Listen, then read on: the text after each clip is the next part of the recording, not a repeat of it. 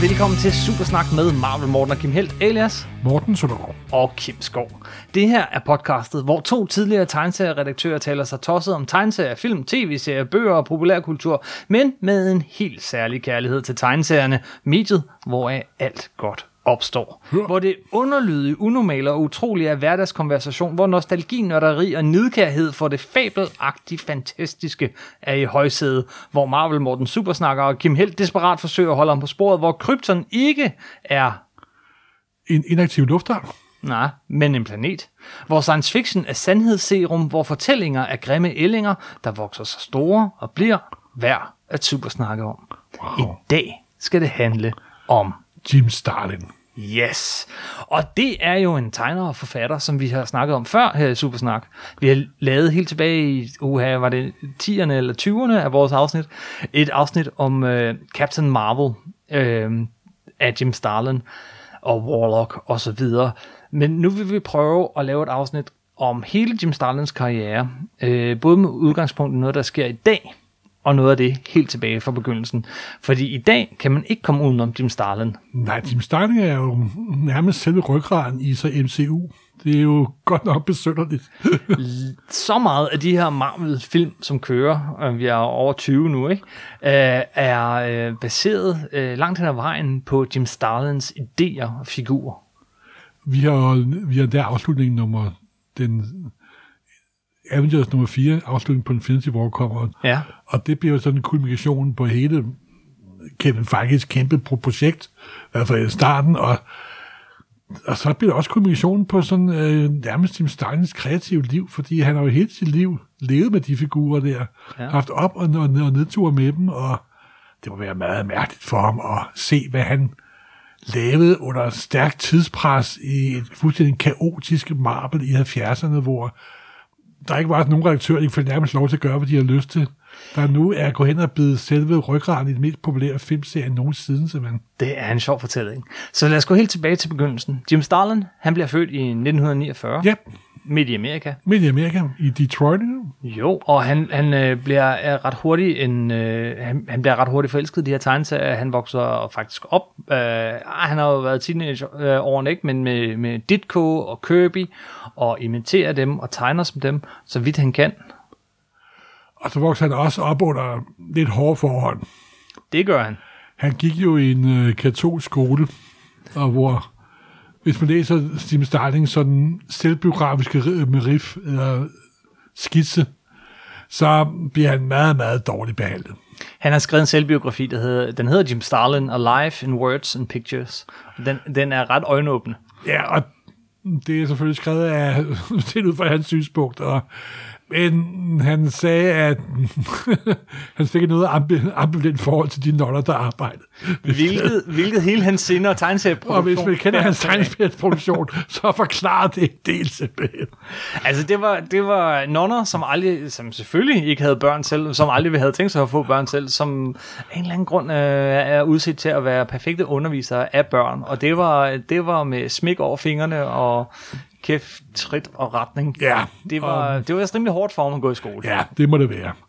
Så, øh, som du sagt, så bliver han jo en stor tegneseriefan, og det eneste, han sådan ville være, det var at være en tegneserietegner. Mm. Eller cartoonist, som man selv tegner det.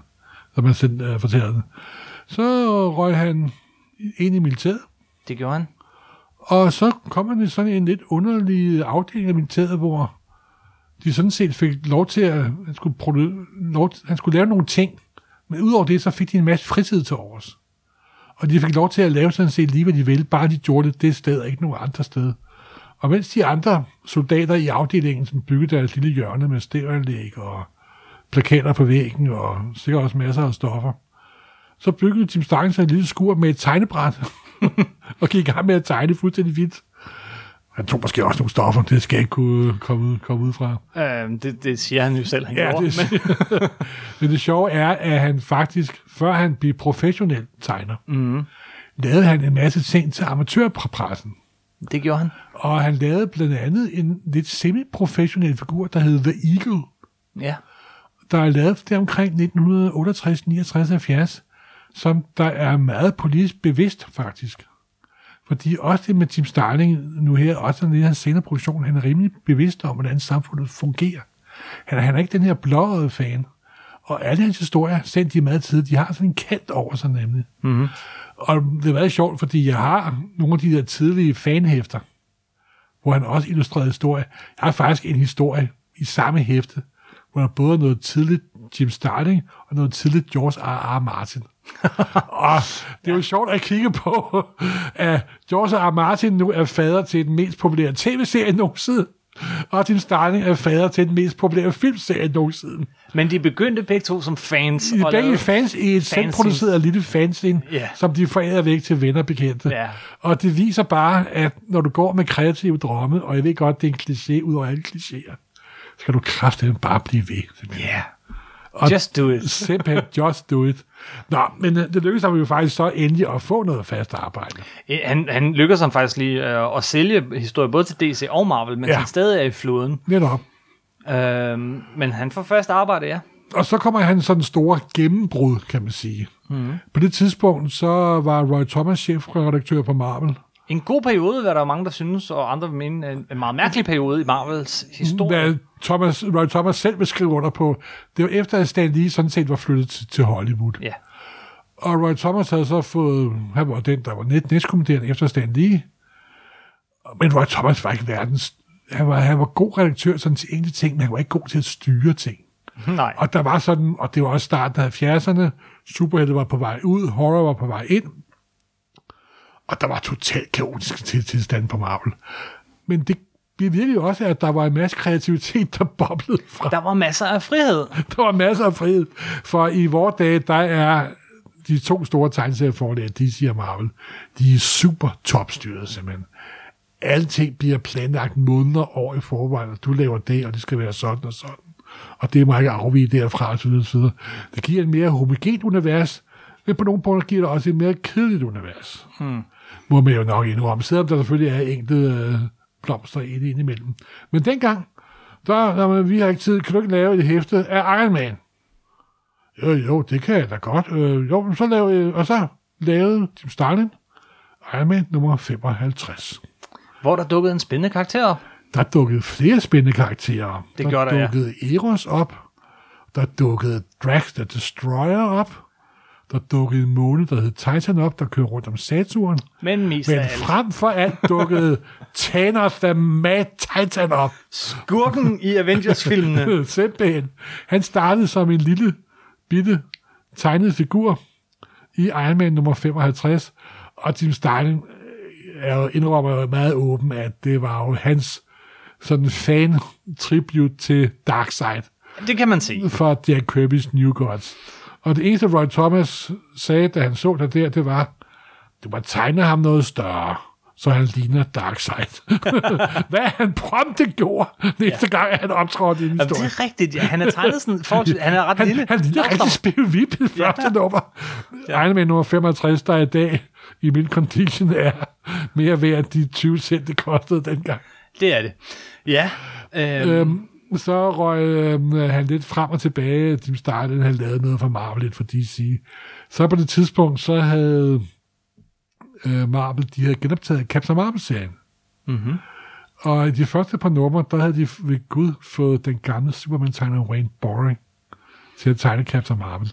En af de få ting, han havde lavet for Marvel. Jeg skal lige, øh, øh, inden vi hopper videre med Wayne Boring og sådan noget, når vi siger Captain Marvel her, så har det intet at gøre med den Captain Marvel, vi lavede et afsnit om for nylig. Shazam. Nej, det er ikke den store røde, røde ost. Det er ikke den store røde ost, men, øh, men Marvel øh, Comics indførte selv en held, der hed Captain Marvel, også selvom der tidligere havde været en fra Fawcett Comics, der hed Captain Marvel. Ja. Øh, og, og jeg mener samtidig, eller kort før, øh, at DC købte rettighederne til de, de tegneserier. Så det var lidt ligesom for, at DC ikke skulle, at konkurrenten ikke skulle have lov at lave en serie, der hed Captain Marvel, når nu de hed Marvel. Er netop, og det var også lidt for Så det var en at serie... drille, mod, mod at drille deres competition. Og for at drille dem lidt, ikke? Så det var lidt en serie, der sådan begyndte af alle de forkerte grunde.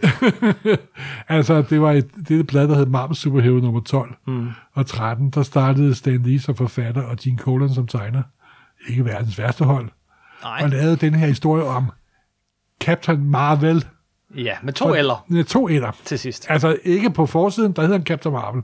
Men en hedder han Marvel, fordi han er en kræ, en af de her ikke-jordiske raser, de blå, dem der er blå i hovedet. Mm-hmm. De holder jo bare ved hele tiden. Nej, undskyld. Det var øhm, og øhm, de sætter en, fordi i en kendt, fantastisk forhistorie, der er jo The Sentinel dukket op første gang. Der, den her kæmpe robot, som de opdager, da de tager på ferie på en øde ø. Mm-hmm. Og det er der, krægerassen bliver nævnt første gang. Og det er den robot, Sentinel, er det ikke 352 eller 6, jeg kan ikke huske det, 359 måske. Det er også lige meget. Jamen, det er ikke lige meget, men jeg beklager, jeg ikke kan huske det. Men den er jo så stukket op til overfladen og kommet ind på en amerikansk militærbase. Det er derfor, at de sender en kræsoldat til jorden, nemlig. Mm-hmm. Så det hele hænger sammen. Det er igen Kirby, der har startet det hele. Ja, men ja, nej, men som og så meget er, at der starter den her op, og han starter med at være i en, en, grå, en grøn hvid dragt. Og når man ser den nye Captain Marvel-film, der, er se her, der kommer, så vil den dragt også blive nævnt, og så videre, og så videre. Faktisk i nummer to historie, i nummer 13, der optræder der en sikkerhedsekspert på den øh, øh, raketbase, hvor robotten er opbevaret. Der hedder Carol Davis. Og hun vil jo senere blive kendt under navnet Captain Marvel. Men det er alt sammen- Langt ude i fremtiden. Men det er altså en forhistorie til, at Jim Ja. Starlin kommer ind på den her serie. Ja, og det er en mandlig Marvel. Captain Marvel, vi snakker om nu. Ja.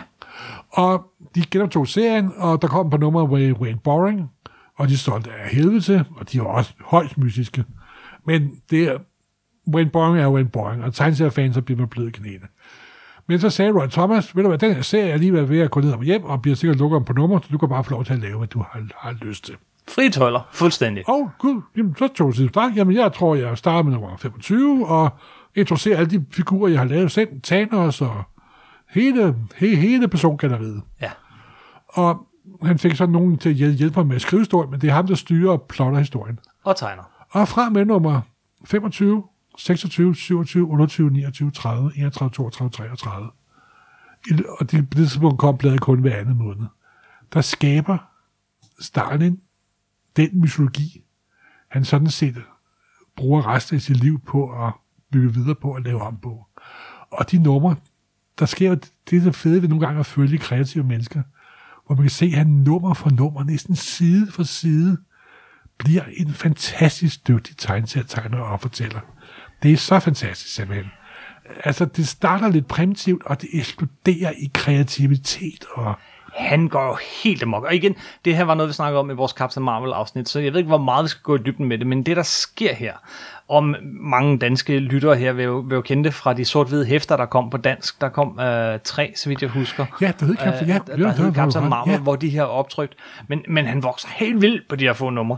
Og øh, ender jo eller ret hurtigt med at lave sådan noget øh, Jim Steranko, en, øh, hvad hedder det, inspireret med, med øh, forskellige lag, og jeg ved ikke hvad, øh, og, og også lidt Neil Adams. Altså det, det er, han bliver enormt god på enormt kort tid.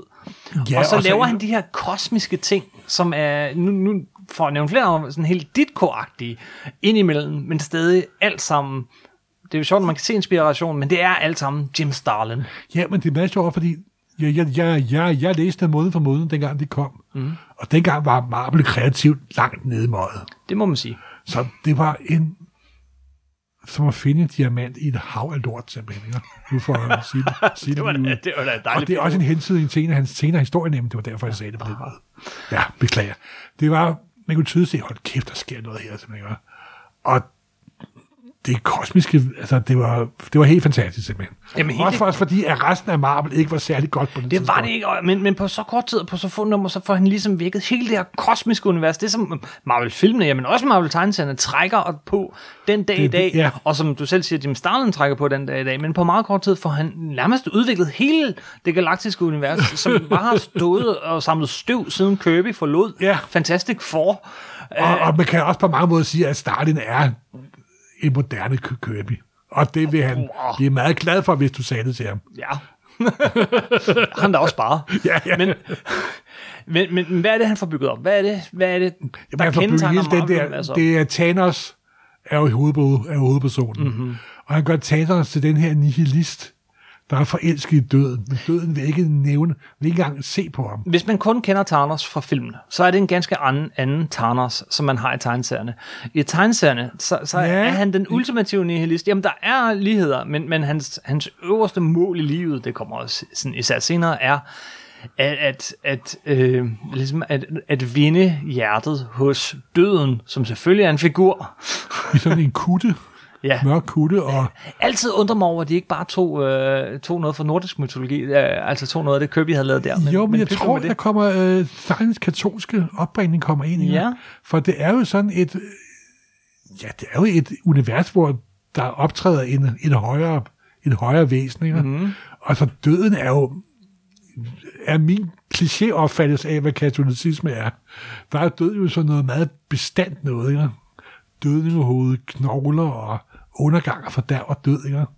Og samtidig er hun jo også den der fuldstændig blege skønhed, som Thanos er blevet forelsket i. Og det er en fantastisk figur, det er det altså. Og så er der jo det er lidt sjove, at du ser den Thanos, der er i filmene. Mhm. Allerførste gang, man ser Thanos i uh, Marvel-film, Ja. det er jo slutningen på Avengers nummer 1, hvor han ikke engang taler, men hvor den person, der taler til ham, siger, is, uh, is to court death er bejlet til døden. Ja. Og der bliver det antydet, at han er nihilist.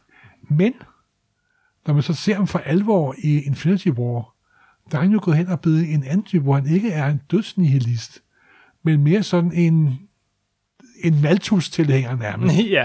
Og Malthus var ham, der havde det med jernhård lønningspolitik, og menneskeheden kunne ikke følge med med deres produktion og så videre, og så videre. Og han bare vil redde universet ved at udslette halvdelen af universet. Mm. Fuldstændig skængerne sind, sindssygt, men og det er også sjovt, hvordan øh, filmen har lavet ham om, nemlig. Så, Men stadig er han øh, Jim Starlins øh, Thanos. ja, det er Og, og, øh, men, og, og, og det er ikke den eneste, han opfinder hele det her univers, den løber over i øh, Warlock-serien. Ja, så øh, sker der det, at han kommer op og skændes med Marvel. Mhm. Og det er et karakteristisk træk i, i uh, Jim Starlings uh, liv og kre- kreative liv, og sådan for at blive en lille smule pe- personligt. Han, hvad også han siger i sin selvbiografi, han går ikke i detaljer, og det er der heller ingen grund til, men han er alkoholiker, og han er stofmisbruger. Sådan on, and- on and off. Og nogle af de mest psykedeliske, vilde, øh, fantastisk tegnede, og jeg mener virkelig ekstremt fantastisk tegnet, med, med jeg ved ikke, 400 små tegneseriepaneler og, og krystaller i krystaller, og jeg ved ikke hvad, men, men det er lavet, mens han var på stoffer. Han var på syre. Og det er ikke bare, fordi det ser ud, som om han var på Dit syre. kunne var ikke på Han stoffer, var på starten var. Yes. Nej, men så i nummer 34, der er det sidste nummer, han laver til Marvel. Der kommer han selvfølgelig op og skændes med Marvel, og han forlader Marvel. Ja. Og du sagde for at blive en lille smule personlig. Ja, og det er fordi, at han, øh, han er stofmisbruger, han er alkoholiker, og hvis man læser hans selvbiografi, der er hudløs ærlig, men man har også lidt fornemmelsen af, at han også er lidt paranoid. Ja. Om det så passer, det ved jeg ikke. Jeg har aldrig mødt, mødt manden, og han og de interviewer, jeg har set med ham, der forekommer han som at være et sødt og behageligt menneske. Mhm. Mm-hmm. Men han er også et menneske, der har lidt svært med sig selv. Men det er selvfølgelig det, der giver ham den kreative kraft engang imellem Aha. så ryger han lidt frem og tilbage, men så beslutter han igen, og der opstår der, nu er jeg jo også kommet sådan det tidspunkt i tegneseriens historie, hvor Marm beslutter, at vi måske også skulle prøve at lave noget for fat i kreativ kraft. Vi lavede det, der hedder Epic Illustrated. Ja, det er rigtigt. Et, et, et, sådan et stort, fag, flot fagmagasin, hvor folk kunne eje copyright til det, de lavede i. Og der begyndte Jim Starlin på at bygge sit eget univers op. Metamorphosis Odysseus, som man kalder det. Og det er igen det her ultrakosmiske med overnaturlige skikkelser, der besidder mærkelige kræfter i sådan et semi-religiøst miljø, der kæmper for liv og død og ondskab og det gode og det onde. Og Der er, der, der er igen spor af katolicismen her, ikke? Simpelthen, altså. Men de der nonner der, de har... De har gjort indtryk. Ja. og øhm, så øhm, bliver jeg jo sådan gode venner med dem. Det er Isaac Goodwin, der er øh, redaktør på det blad. Og han begynder at lave sin egen serie i. Og så foreslår han, at han får lov til at lave en graphic novel. Marvel kigger tanker om at lave sådan en serie af det, de kalder det for graphic novels. Vi er helt tilbage i 84'erne nu. Starten det, af 80'erne, ja. Det, man nu nok vil kalde store alb- album. Mm-hmm. Og så siger Marm til ham, du må godt få lov til at lave en, Dreadner, en uh, Dreadstar, som man, som man kaldte, kaldte sin figur i den der Mr. Marvel Odysseus. Men kan du ikke også lave nummer et, hvor vi laver The Death of Captain Marvel? Som jo er gået over historien. Simpelthen. Og det er den første Marvel graphic novel. Og han siger selv, at han prøvede lang tid at lave en historie, hvor han op og kæmpe mod ditten og datten og bliver såret. Så siger du, nej, at der skulle Captain Marvel dø af kræft. Ja. Fordi hans far var året i forvejen død af kræft. Og så også det der meget fascinerende, at en held, der har klaret og har reddet universet mere end en gang, og er usårlig, lige pludselig går hen og dør af en menneskelig syg, sygdom. Det er stadig en, en, en dybt rørende og øh, tragisk historie, altså den, det, og den er så, altså der, de har selvfølgelig vagt ham til live igen, Marvel, øh, men der gik Nej, saft nej. sus med mange år, før Nej, de vækkede ham til live, og så viste det sig, at han var En, uh, han har været en Cray, han har været en klon, og han har været alt muligt andet. Men de har aldrig vagt den originale Godt. Captain Marvel til det live. Han var en klon, og han, var han en Skrull? Nej. Ja, jo, han var også Han en en Han, har, han har været det hele. Ja. Men de har aldrig vagt den helt rigtige Marvel Nej, til det. den helt Og- rigtige og er det, faktisk det, aldrig tag- Det er bare tilbage. testamentet til, hvor stærk en fortælling den her er. Ja, det er og virkelig det- en ny klassiker. Og det er jo noget af en kudo, Marvel laver til en kreativ, at de ikke vækker deres figur op igen. Ja, det er det. Og Og så, hvis han noget der, Marvel er kendt for, så er de døde ja. vender tilbage. til så i stedet for, at de har opfundet alle mulige andre figurer, der hedder Captain Marvel, som på mange måder er lige så gode. Ja, ja, bestemt, ja. bestemt. Og, øh, og historien handler jo mere om sådan en slags øh, rundrejse i hele Marvel-universet. Det er et langt farvel. Et Øh, langt det- farvel, det, og lidt- sådan, det er og næsten Dickens. sovarbejde, og Ja. det er en ganske fan, fan, fantastisk ting. Så ender med, at han dør, og så møder han efter døden via Warlock og nogle krystaller, og så videre, så videre. Så kommer Thanos også ind til sidst. Og, Ja, det hele, han skal tilbage. Thanos her, som dukker op i hans første Iron Man-historie, ham bliver han ved med at vende tilbage til. Det gør han også senere. Ja. Men Dreadstar, skal vi ikke lige afgøre, afslutte den så? Jo, Dr- Dreadstar, der, der fik han jo lov til at lave en graphic novel og lave ting i Epic Illustrated. Og så laver han også ting i sit eget Epic. Øh, sådan et farvehæfte, der kommer under Epic øh, imprintet, hvor det er ham, der bestemmer over copyrighten simpelthen. Og der starter han en serie, de første, og de første 14-15 numre, det er til farve normalt tegneserieformat. Det er virkelig, virkelig godt. Det er i min, personligt noget af min topfavorit, Jim Starlin hvor han både skriver og tegner og redigerer, og det fungerer perfekt. Så får serien et knæk, sådan rent kreativt, for han beslutter at lave figuren lidt om. Han beslutter faktisk at give Dreadstar rigtig superkræfter, mm. og gøre ham til en superhelt. Og hvorvidt det har været betinget af, at salget var dårligt, eller han synes, han skulle skifte mening, eller det ved jeg ikke. På et tidspunkt var han også kommet op og skændes med nogle andre på Marvel. øh, øh, pengeafdelingen, og det er dumt at komme op og skændes med pengeafdelingen. Og det bevirkede så, at serien flød lidt ud og stoppede og gik over til et andet firma. Men ikke desto mindre, de første 14 numre, og jeg, jeg skal lige indrømme, jeg har aldrig læst dem. De er, Øh, jeg har de faktisk Dreadstar ganske stående, men jeg har ikke fået læst er endnu. Øh, men Og det, så var han jo også øh, startet på... Øh, han havde overtaget en ny figur fra Marvel, øh, Warlock. ja, som jeg, jeg også nævnte før, ja. Og Øh, det var jo han kører... var en Warlock, det var en figur, som Roy Thomas havde lavet. Og Roy Thomas indfører i det første nummer, Marvel Premiere nummer 1, det er selvfølgelig- en ren, en oprigtig købefigur. Ham, der hedder Yes. him. Der så blev af Gene Kane og Roy Thomas blevet om til uh, Warlock, hvor de i panden giver ham af Soul Gem. Mm-hmm. Og denne Soul Gem, han får i panden, kommer til at have meget stor betydning. Fordi så når Starling overtager serien, efter han har været igennem, øh, Roy Thomas har tænkt ham som sådan lidt af sådan en Jesus-figur. Han laver også en hulkhistorie, tegner Herb, Herb Trimp, hvor han er på en jord, sådan en parallel jord, hvor han bliver korsfæstet og stiger til himlen og så videre. Og så overtager Jim Starling figuren efter den. Og i nogle numre, og i, i ganske få numre, så laver han igen det her starting-trick. Men han øh, er nogle fantastiske historier, også hvor han kommenterer, hvordan det er at være kreativ tegner i Marvel-universet. Der er så en meget berømt episode, der hedder 1000 klovne, hvor øh, Warlock ryger ind i sådan, en, sådan et alternativt mystisk univers, hvor der optræder sådan en figur, der mistænkeligvis ligner Stan Lee.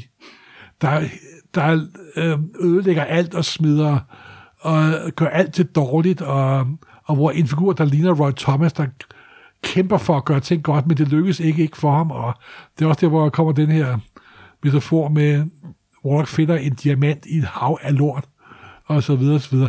En meget sådan besk kommentar til, hvordan det er at være kreativ individ i Marbles 70'erne, simpelthen.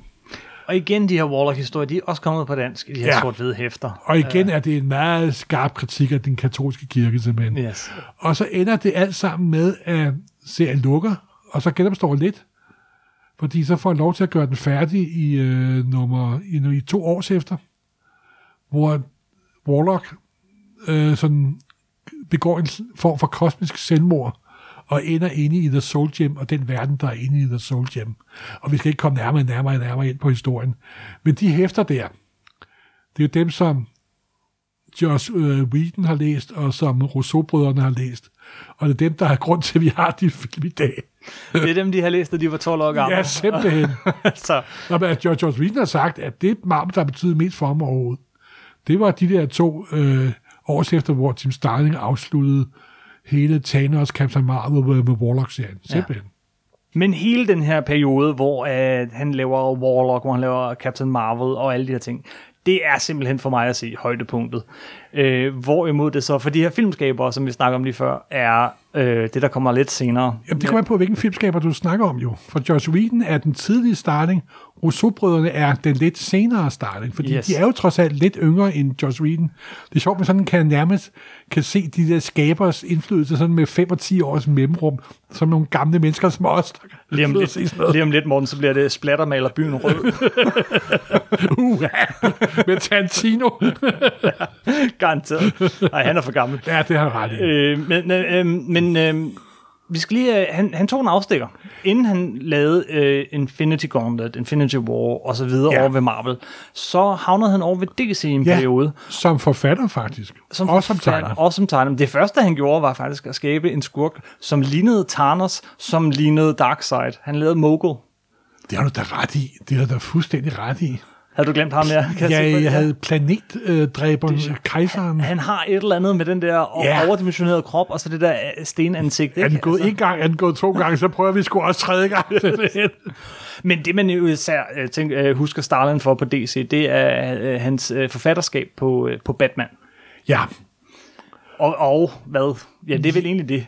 ja, og den han tegner, han lavede mest med på det tidspunkt på selve Batman-serien, det var Jim Apao. Ja. Og Jim Apao er jo en klassisk din fortæller.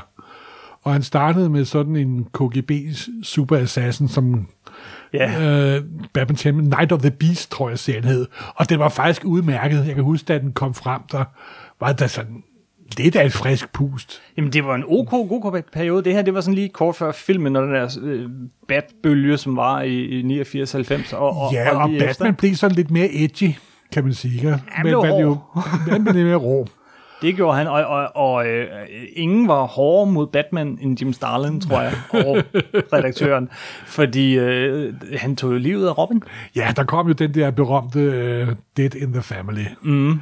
hvor, som vi siger andre steder også, læserne fik lov til at stemme, og Batman skulle leve eller dø.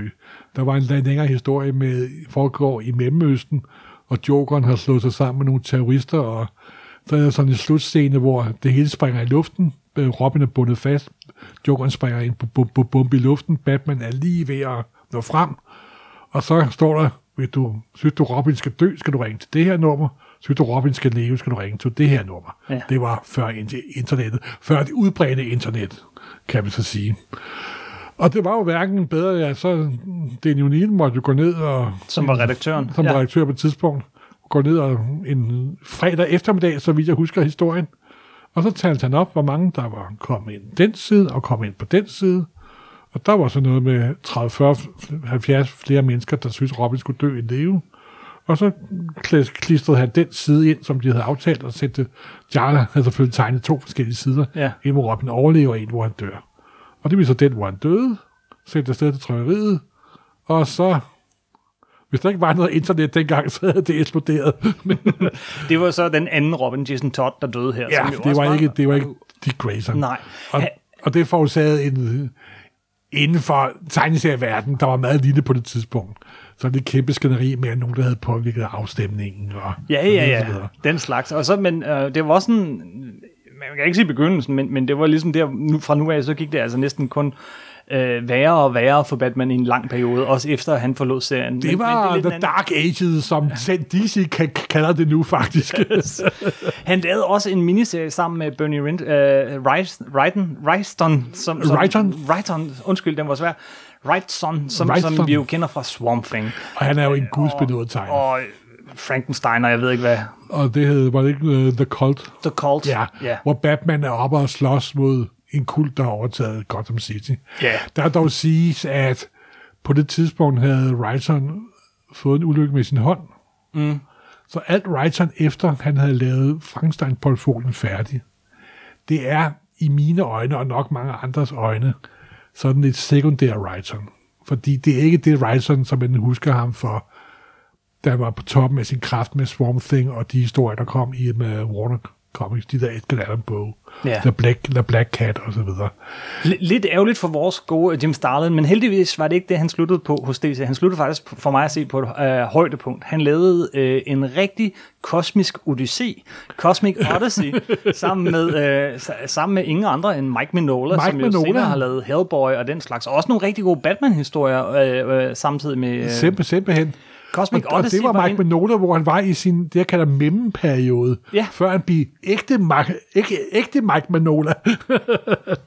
der havde han sådan, altså Mike Mignola er også en sjov tegn, nu tænker lidt tilbage på uh, Jim Starlings fanrødder, så kommer Mike Mignola også selv helt tilbage fra de tidlige fanår. Ja. Jeg har tegninger af ham, hvor han er 12-13 år, han, han illustrerer uh, spillermagasiner tilbage i start slutningen af, af 70'erne.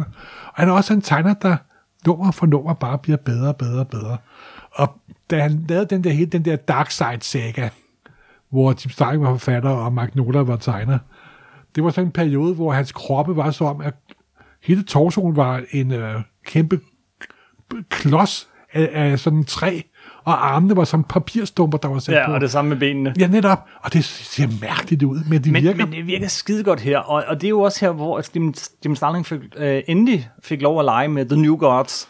Han kunne jo godt i Kirby. Ja, selvfølgelig. Øh, og, og jeg synes bare, Mike Nola, Mike Nola han, han passer så godt til. Det er nemlig ikke en kopi, det er en, det er en modernisering, en videreudvikling af det der Det er lige grafiske præcis, hvad det er. udtryk. Så det, altså, det var skide fedt. Og det var der, han stoppede på PC, øh, DC, og så kom han tilbage til Marvel, hvor Ja. han startede sådan lidt blødt med at lave Silver Surfer. Han Øh, fortsatte som den kos- forfatter, som forfatter, Ja, simpelthen. han fortsatte den der, øh, hvad hedder det, øh, kosmiske øh, gren af Marvel-universet. Ja, og man den kan også sige, at han havde lagt, øh, han var grov til at blive forfatter, i stedet for at være tegner. Ja, tror også, det var lidt inspireret af, at nogle for, i forvejen havde han også prøvet at slå igennem som horrorforfatter og science fiction forfatter. Og det var lykkedes sådan delvis.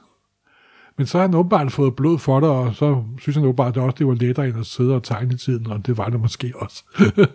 Men som sagt, han kom tilbage på Silver Surfer. og den historie, Silver Surfer, den leder så direkte ind i Infinity Gauntlet, som var, var den, altså, det års helt store sådan, blockbuster. Ikke, ikke direkte faktisk. Nu, er nu kommer fanboyen op, op i mig, må jeg desværre indrømme. Du vil gerne have Avengers Annual 7? Nej, nej, nej, nej, nej, nej. Det er Marvel fordi, 2 in at... Nej, nej, nej, nej, nej. Han, Thanos dukkede op i Silver Surfer-historien. Ja, Og der et tidspunkt, der hed de jo Infinity Gems. ja. Og de var ikke så rent defineret, som de er nu. Men så i de to nummers miniserie, der hed Thanos Quest. Thanos Quest. Ja, jeg beklager mig. Men det er jo der, han får stenene. Mhm. Mm-hmm. Fordi når Infinity Gauntlet starter, så har han allerede stenene. He got stones allerede i starten af serien. Sorry. Øj. Ja, det er, be- jeg beklager lidt, men Men, men, men, men altså, hvad er det ved en, hvad er, den, hvorfor er det, den her serie, den bliver husket så meget? Det er fordi, at for det første er det en vældig sjov kosmisk serie, hvor øh, først øh, George Perez tegner, og så Ron Lima tager over. Ja, desværre. Men, Desværre. Og det er øh, sådan en kosmisk marmel for fuld udblæsning, og det er også en, hvor hele universet er med. Og det er der, hvor det meget berømte ting sker med, at redder i, når nu- nummer starter, så har han som sagt fået samlet de seks sten i den der handske, eller som øh, ja, nu Ja. er super kendt, og alle ved, hvordan den ser ud. Infinity Gauntlet, det er sådan en jernhandske, vil man nok kalde det på dansk. Jeg tror ikke, ordet gauntlet findes på dansk, faktisk. Jeg tror, det, ordet det, det er bare lidt ligesom om, at Marvel her, som et samlet univers, selv Spider-Man, altså alle øh, blev som et samlet univers noget en slags, øh, sådan, det var første gang, bort, ja, det var ikke første Nej, det gang. var- der var ikke også første si- gang. si- si- Der var også Secret Secret War. War. Der var også Secret Ja. War, men, men bortset fra Secret War, så var det øh, en af de første gange så, hvor man samlede hele Det, Marvel-universet. det sjove var faktisk, at der var nogle redaktører, der ikke ville være med i første omgang nemlig. Mm. Hele, øh, hele mutantafdelingen er jo ikke med i uh, Infinity, Infinity Gauntlet. Fordi og de redaktører, nej, det er det, vi holder os ved fra. Det er vi jo vores eget univers. Ja. Og så videre, så videre. Men så blev den historie, der kørte over seks numre, hvor Thanos jo knipser med fingrene og udrydder halvdelen af alt liv i hele universet. Det lyder som en film, jeg lige har set, ja. Det lyder som en film, vi lige, lige, lige, lige, lige, har, lige har set. Men Infinity Gauntlet fulgte han så op af to andre miniserier, uh, Infinity War og Infinity Crusade. Ja. Og der havde jo de andre redaktører opdaget, at det var en kæmpe succes. Så Infinity War og Infinity Crusade, de er proppet med Marvel helt. Ja. Der, hvis man går ind og på, ser på nettet nogle af forsiderne, der er knap nok plads til dem alle sammen. Så pludselig kommer alle de her mutanter, nu vil vi godt være med, og så videre, og så videre. Og de er ikke, de er da meget underholdende og sjove, men de er heller ikke specielt gode. Det afviklede også, at der kom en serie bagefter, der hedder Warlock of the Infinity Watch Det er rigtigt, ja. og så videre, og så videre. Og så gled det over i 90'erne, og Det mere behøver man jo ikke at sige. Vel? Nej. Han vendte tilbage, altså så, han var sådan lidt ude og ind af Marvel, men han vendte tilbage på et tidspunkt og lavede dengang øh, i starten af 2000'erne, der var der sådan en idé med, at man skulle lave øh, nogle miniserier, der hed The End. Der var en for X-Men af Chris Claremont, som faktisk var udmærket. Øh, der var en for Fantastic Four, som var ganske sjov. Men så var der også Marvel The End. Ja, og, og- den skrev han. Afslutningen på Marvel-universet. Simpelthen, og ingen andre Team Starling kunne gøre det. Nej. Og det gjorde han, for den er faktisk vældig sjov underholdende, og det ender selvfølgelig med Thanos og The In-Betweener og The Living Tabunil og Galactus er en af de mindre figurer, der også får lov til at være med til sidst. Det er rigtigt. Altså, det er da fuldstændig vanvittigt, og det er kosmisk Marvel for fuld skrue, så ved det godt. Og det er, først, der, det er jo faktisk først, da, da, da han forlader Marvel for good, at den kosmiske side af Marvel-universet får nyt liv, der der kommer, at man begynder, man la, ligger, lader det gå over til nogle andre forfattere, det er, og, og vi får øh, en opblomstring af kosmisk Med Marvel, kom. Annihilation og så videre. Det. Ja, ja, Andy La, uh, uh, Lanet, uh, hvad hedder de? Um, Abbott, uh, Abbott, Abbott og Lanning, eller Ja, sådan noget, ja. Vi er så dårlige til navn, Morten.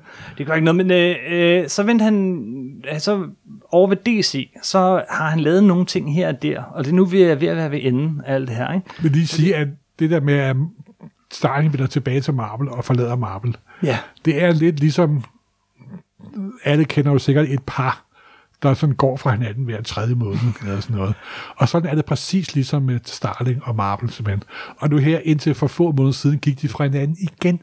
Ja, for han har i de senere år jo lavet endnu flere Thanos historier. Der kommer sådan en original graphic novel en gang om året cirka, ja. eller det der gjorde det et stykke tid, hvor han mm, for sig selv fortsætter den der historie. Ja, han kører sådan lidt parallelt i forhold til resten af Marvel-universet. Ja. Og, og Marvel vil jo godt lade ham gøre det, fordi nu er han jo blevet Jim Starling, og det er ham, der sådan set er ryggraden i den her kæmpe filmsucces. Ja. Og, men der har været en masse skænderier med, han synes ikke, at tegneserie Marvel behandler ham særlig pænt. Men han omtaler film Marvel, altså Kevin Feige og hele det der slæng, meget, meget positivt.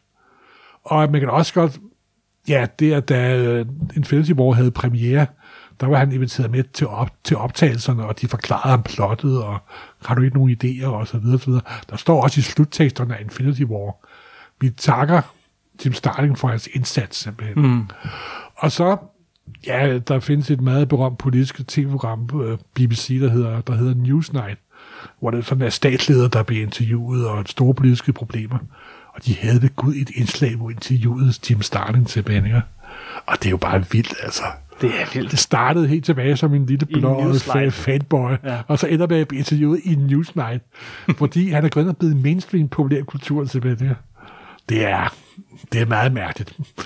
Før vi runder om helt af, fordi ja. Nu er vi nået helt op øh, til i dag, så vil jeg gerne lige skrue lidt tilbage, og det er ikke for at være ond mod Jim Starlin, men han havde jo faktisk lige øh, sådan i midten af 2000'erne øh, en tid på DC, hvor han lavede en, synes jeg, rimelig ulæselig serie, der hed The Rand Tanagar War, Yep. og, øh, og, og så... Du er også kommet frem med The Dead of New Gods nu, når du er i gang med at, med at vente til skraldespanden. og Death of the New Gods. Fortæl os lige historien bag den. Hvorfor er det, du sidder og griner, når jeg... Ja. Nej, men det er fordi, at øh, DC lavede på et tidspunkt noget, der hed Final Crisis. Final Cri- Crisis, og der var en masse serier, der skulle lægge op til den Final Crisis. Der var Countdown, og, der var en, og så skulle der Starling også lave en serie. Mm-hmm. Og det viser sig faktisk, at øhm, Orion døde på tre forskellige måder i tre forskellige serier. Hele startskuddet til den her store sommerbegivenhed af Grant Morrison var, at Orion, en af de nye guder, er død. Men han ender med at dø på tre vidt forskellige ja. Måder. En måde i Final Crisis, en måde i, jeg kan ikke huske hvad, var, var, var det måske Countdown, og så en måde i Jim Starlins serie. Min hjerne og de kom det, samtidig. jeg. Ja. Men det var faktisk lidt sjovt, Death of the New Guards. Øh, men, men den virkede også som noget, der var skrevet for et par årtier siden. Ja, Og sådan er det lidt desværre med meget af det, han laver i dag.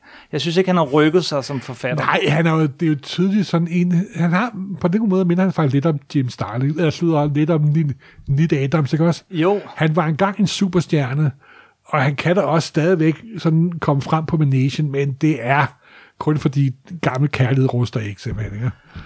det er det. Han har også skrevet Stormwatch i nyere tid, men Ja, han lavede også nogle andre underlige små, små ting for, for Valiant Comics, han lavede. ja, ja, ja, og vi har sprunget over, at han, han var ude og starte et nyt forlag sammen med Howard Chaykin og nogle andre på et tidspunkt, men der kom han ikke også noget af at lave kosmiske ting, og det var da meget sjovt og meget sødt, og ja, han er sådan lidt forvirret, men nu har jo, nu har han jo gået hen og blevet hovedmanden, bagmanden bag ja. hele den succes, og det kan være, det giver ham noget ny energi. Og det er derfor, vi skal lave en super snak om ham. Ligesom, ja. ligesom Chris Claremont og ryggraden i X-Men, uanset hvor mange år siden det er, han lavede. Ligesom Kirby og, og, og, og lige er ryggraden i Spider-Man, og, eller, eller i, øh, i, hvad hedder det, Fantastic Four. Øh, ligesom, øh, ligesådan er det med Jim Starlin og hele den kosmiske side af Marvel. Det, mange af idéerne kommer fra Kirby og Company, men, men den der følelse, den der lidt psykedeliske, 70'er-agtige, øh, Du er igen tilbage til de, til de Ekstreme. Captain Marvel, han lavede. Nå jo, men det er den følelse... Da han den, var på den, stoffer. Den, da han var på stoffer, det var han jo, ikke? Ja, det var han men, men, men, men den følelse, det, det er den der, den, den kører stadig i alt det, han laver. Ja. Øh, og i, i Marvel-universet stadig den dag i dag. Jeg kommer lige i tanke om, at jeg har jo siddet og genset Infinity War et par gange her. Og der er en scene, hvor Thanos, lige før han offer Gamora for at få The Soul Stone, mm. der siger han, jeg har en gang før sagt nej til at sejre. Og det vil jeg ikke gøre mere. Og der henviser han jo til den originale Captain Marvel-historie. Yep. Og ja, jeg beklager, men det er den slags for en gammel fanboy til at knive en tår. Lige inden vi gik i gang, så viste du mig også lige et klip, hvor du sådan skulle vise, at de genskabte forsiden af The Death of Captain Marvel, som, som jo er en genskabelse af... af Michelangelos La Pieta, ikke den hedder? Jo. Som der jo er øh, Jomfru Maria, der har den døende Jesus, hvor hun har ham i sin favn. Vi bliver så glade, når de laver henvisninger til Jim Starlin-historier. Ja, det der er jo heldigvis- henvisning til, til re- italienske renaissancer og Michelangelo, så det kan dårligt blive bedre. Jeg synes, vi har været rigtig godt og grundigt rundt Ja, omkring Jim ja. Starlin nu. Uh, det er fedt det her, når vi tager en forfatter en gang imellem. Det kan jeg godt lide. Jamen, det vil vi er også gøre i, i fremtiden. Det, det Jeg har Staranko lidt, lidt i tankerne, faktisk. Steranko kunne være fed. Uh, For først har han ikke Også- lavet særlig meget, og han har haft en enorm indflydelse. selvfølgelig en fordel. Der var også nogle nyere, man kunne hive fat i. Altså, der er ikke nogen, der orker eller mor i et afsnit, men, men man kunne godt hive fat i Mark Miller, eller Ja, men Nogle af de ja, det, vi skal tage fat på eller morgen på et tid- tidspunkt. Det bliver vi vi nødt bliver til. nødt til det. men det bliver mange bidder. Ja, det gør det. Små bidder. Små bidder. More, more is less. More, more is less, og det her var Starlin. Ja, Tusind tak for den her Yep. gang. Husk, I kan finde alle Supersnak-afsnit inde på supersnak.nu. Husk, I kan skrive til os. Fortæl os, hvad I synes om det her. Øh, idéer til kommende afsnit. Det er der nogle af jer, der har gjort. Rigtig mange af jer, der har gjort. Vi har fået tonse mange idéer til kommende afsnit. Så vi, hvis vi skulle lave dem alle sammen, så ville vi være, så, så er det de næste tre år dækket. Men vi er også klar på det sådan lidt mere øh, ud af det blå. simpelthen. Der kommer jo også nye ting op og nye Ja, film. og sådan det gør der. Men skriv til os, øh, også hvad I synes om det. Giv os en god anmeldelse inde på facebook.com, øh, supersnak podcast, eller inde på iTunes. Øh, fortæl dine venner om podcastet. Alt den slags. Det er jo hyggeligt. Det bliver vi så glade for. Og elsker at høre fra jer. Skal vi sige tak for den gang? Det skal og vi. øh, på gensyn hør snart. Yep. Hej hej.